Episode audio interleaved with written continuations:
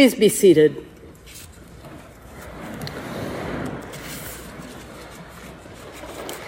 As you all know, today is both Ash Wednesday and Valentine's Day. The confluence leads to some entertaining memes and jokes. Those colorful candy hearts bearing such sentiments as repent, or the meme where the priest is trying to figure out how to make a heart shaped ash on someone's forehead, or the card that pointedly says, Roses are red and violets are blue. Lent is beginning. No chocolate for you. In fact, Ash Wednesday and Valentine's Day also coincided six years ago in 2018. I preached that day too, and I mused about how deep desire and tender vulnerability thread through both the call to remember our mortality and the secular, secular celebration of romance and love. How God loves us passionately. But what I also remember about that day is a different and particularly painful confluence. That Valentine's Day, that Ash Wednesday, was also the day when 17 students and teachers were killed at Marjory Stoneman Douglas High School in Parkland, Florida. It was horrific.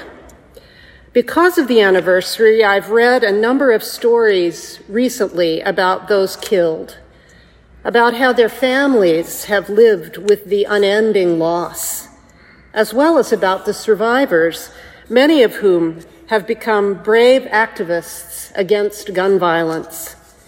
They were and are inspiring those young people. They make a difference. And there is still such a terrible, idolatrous scourge of guns in our country, as we witnessed even today and in all too many of our days.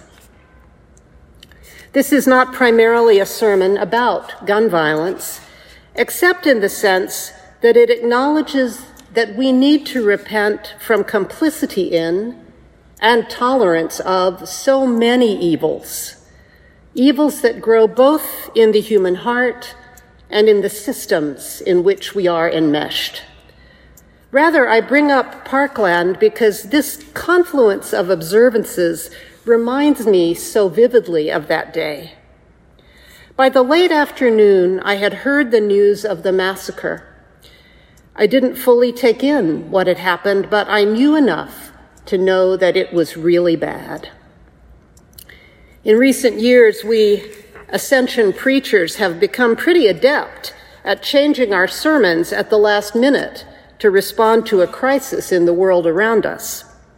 We improvise, we incorporate, sometimes we just acknowledge the events. But I didn't do that that night. Of course, I spoke about it later at length. We all did.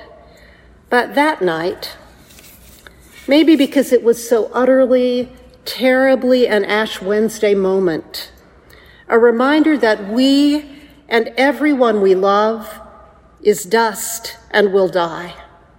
Maybe because a school shooting tapped into my worst fears as the parent of a then teenager. Maybe because the killings made me so vividly aware of the tenderness and fragility of dear, sweet bodies and beloved hearts. And also, frankly, because I couldn't see how to interrupt my carefully planned words and then go on.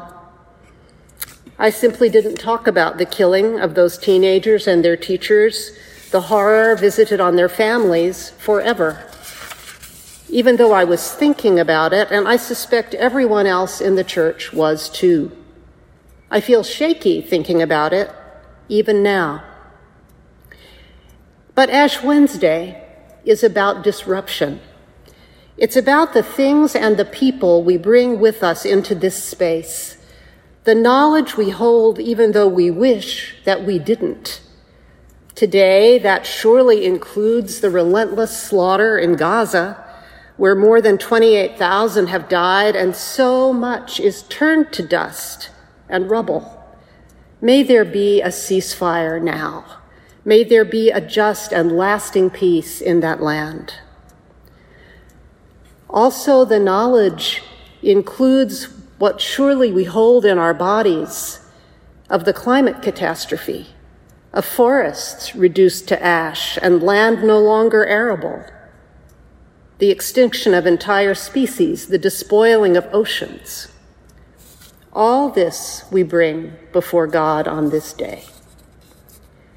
Remember that you are dust, and to dust you shall return. This day we ponder our failures and our regrets, things done and left undone. But really, that's the least of it. Now is the acceptable time, Paul tells the Corinthians. Now is the day of salvation. God's grace is right here. It's right now. It's not waiting for you to clean up or figure things out. This mortal moment is the one we have, and God is right here in it with us.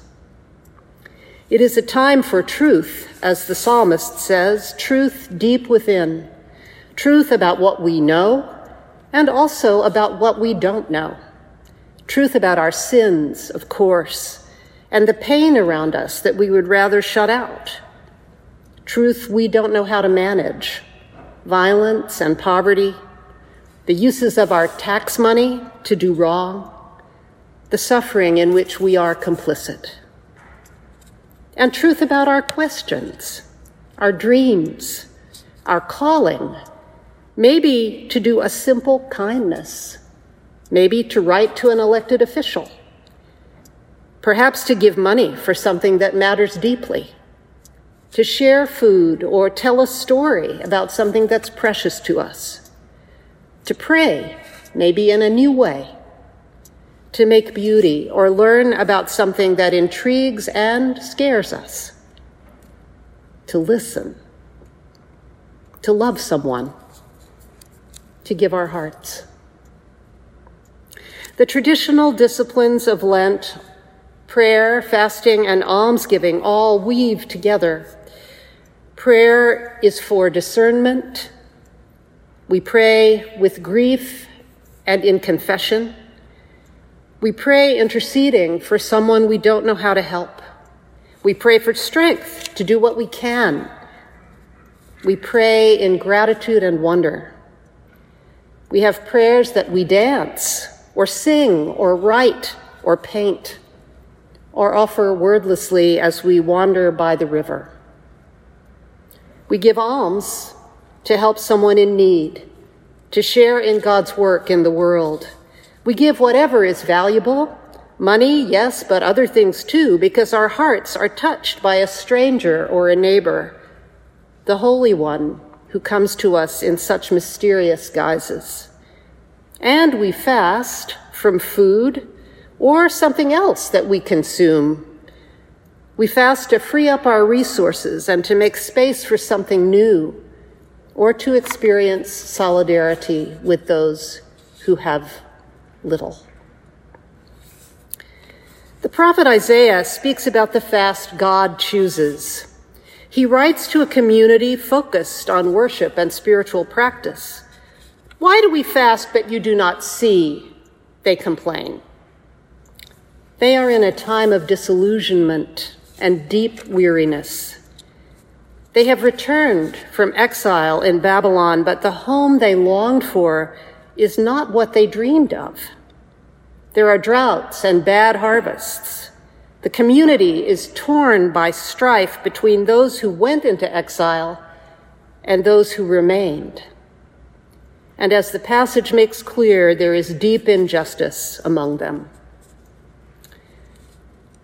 I imagine that the fast God chooses involves clearing away internal clutter and gunk, everything that chokes up the heart.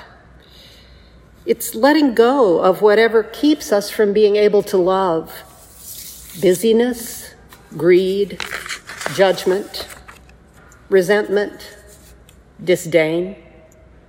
Often I am blocked by helplessness or fear, that dustiness that is our vulnerable, awkward, mortal reality. Here, the deep truth of our hearts is relevant that we tell ourselves the truth about what we feel, what we long for, what we cherish, what we fear. And maybe then that we share our truth with someone who can help us and support us. Isaiah speaks of fasting that includes this prayer for help and small actions like sharing bread or offering space, like showing up for someone. And also larger actions, breaking every yoke of oppression. The fast God chooses enables the opening of our hearts.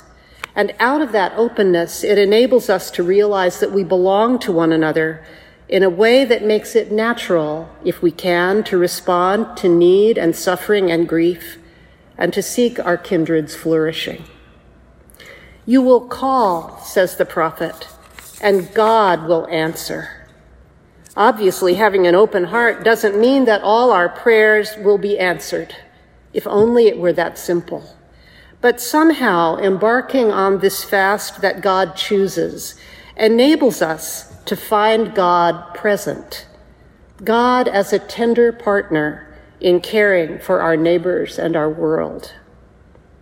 Isaiah uses the imagery of restored human community to express this possibility of hope and healing. Your ancient ruins shall be rebuilt, he says, you shall raise up the foundations of many generations. You shall be called repairer of the breach, the restorer of streets to live in. For these people who have suffered exile and division, and for us, so many centuries later, what a vision of renewal and promise founded on restorative justice and generosity. The prophet also uses imagery from the natural world. God will satisfy your needs in parched places. You shall be like a watered garden, like a spring of water whose waters never fail. Imagine the refreshment and the blessing of that life giving spring, quenching the thirst of body and soul, filling up and spilling over, flowing unimpeded sustaining the life of the community. Imagine and feel it in your body, the strength and resilience of a watered garden. Sense the cycle of seeds in the moist, nourishing earth, pushing forth and flowering, ripening and letting go again into deep, deep rest as the cycle renews. The heart that has opened finds community with our human neighbors and the more than human neighbors as well.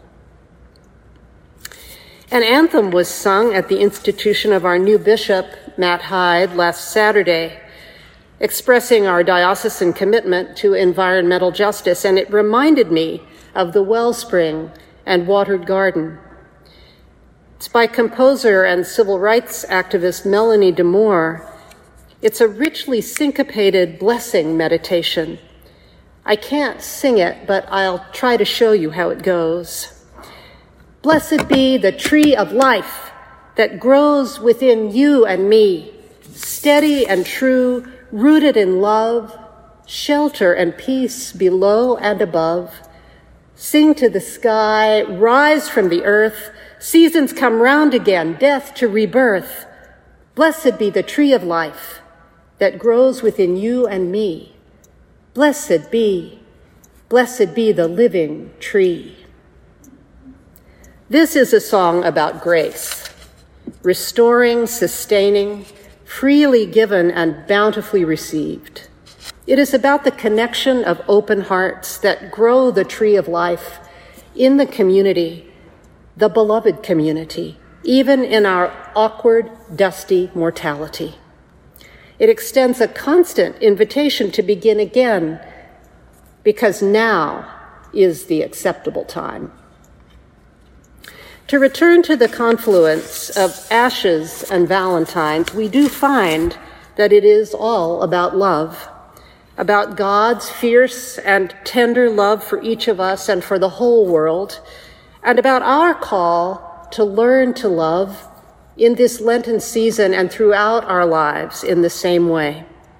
And so, beloved, I will close with an improv on 1 Corinthians 13, which was written for this very day by the Reverend Maren Tirabassi.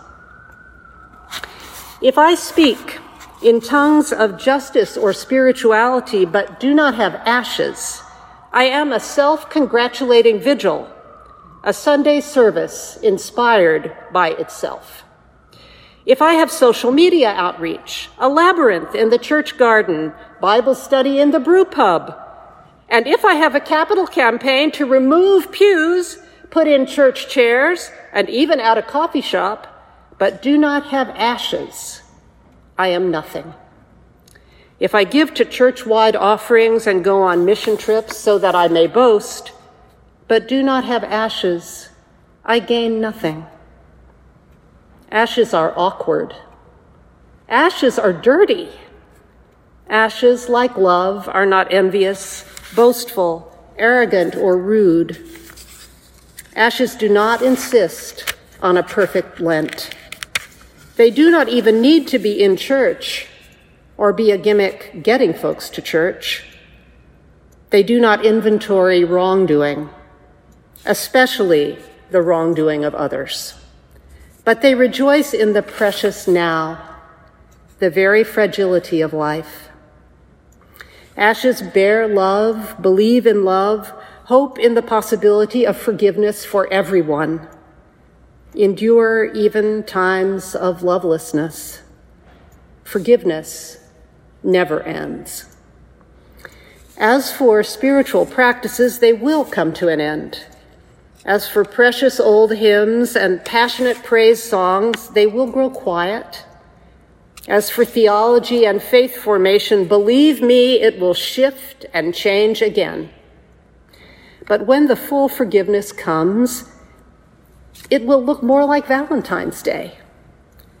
When I was a child, I said, I love you. I cut out pink and red hearts I sent them to everyone, even the bullies. But when I became an adult, I decided to make it more complicated. Now, in our churches and lives, we have become too fond of mirrors. But someday we will see each other face to smudged face. Now I love only in part. Then I will love fully, even as I have been fully loved. Today, ashes, dust, and a child's pink paper art abide these three. But the greatest of these is the heart. Amen.